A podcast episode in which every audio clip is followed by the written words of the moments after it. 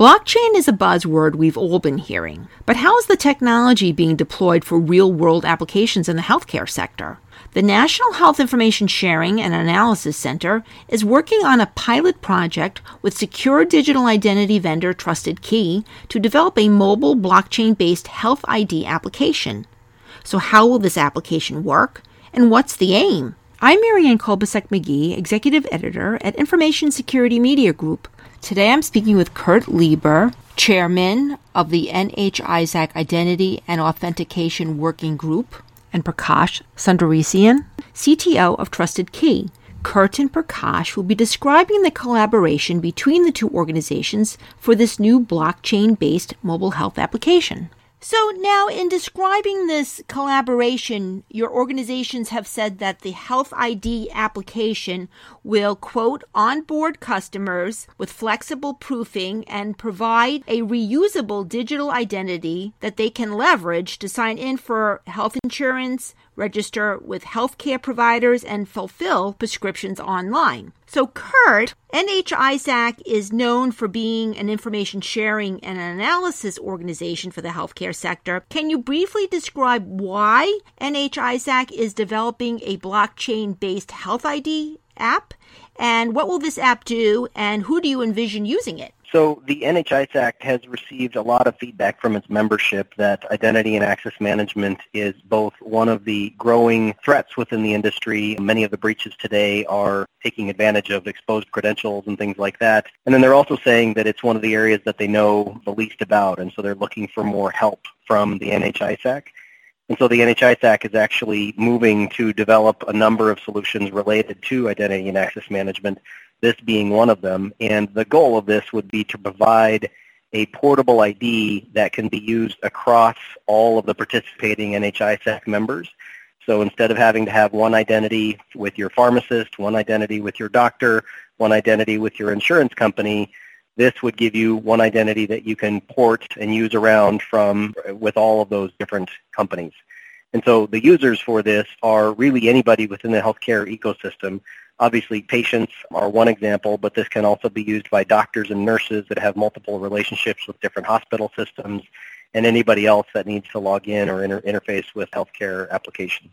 So, Prakash, please describe how this blockchain based platform that's part of this Health ID app will work for identity proofing and why blockchain? That's a great question. And Obviously, there's a lot of hype in the market right now around blockchain, but blockchain is really important to this architecture because, as Kurt mentioned, NHISAC is a organization with a lot of different healthcare organizations, whether it's insurance companies, healthcare providers, pharmacies, and so on. And for them to all work together on a single identity solution for the user, blockchain provides a shared immutable ledger where user identities can be recorded so that when the user tries to establish an account or log in to any provider, that provider is able to verify on the blockchain that that identity is valid. I want to make it very, very clear. We never put any user PII, personally identifiable information, or PHI on the blockchain.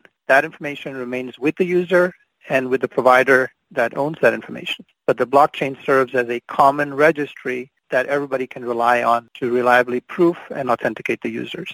How do you foresee this being used? Would this be used to replace current ways of authenticating people who are using various health applications? Would this be something that gets rolled out to new health related applications? And how would this be made available? Would it be something that NHISAC would be offering to its members to incorporate in their applications?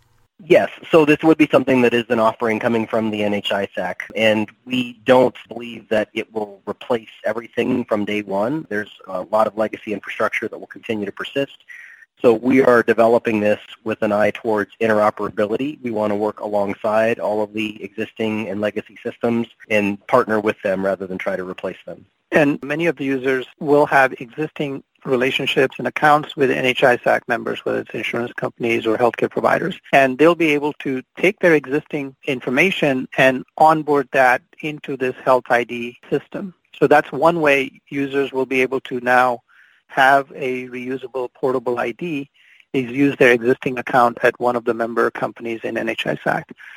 But the key point is once they have an, a health ID, they can then use it securely, conveniently across all the different member, member companies in NHISAC. So now what kinds of potentially malicious activities, whether it's breaches or fraud or perhaps stealing credentials, what sorts of activities can this technology potentially help prevent in terms of the use of this application? What what sorts of improvements do you see in terms of security?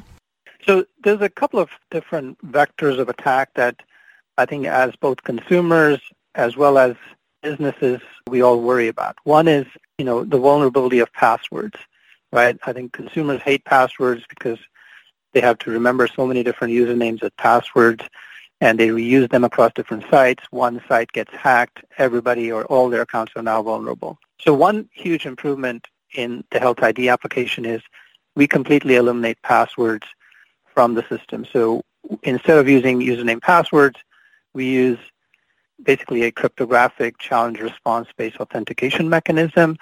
For the user, that means they just use their thumbprint or Face ID to unlock their Health ID app, and then they are able to easily log into any system, whether that's from their phone or even if they initiated the session from their browser.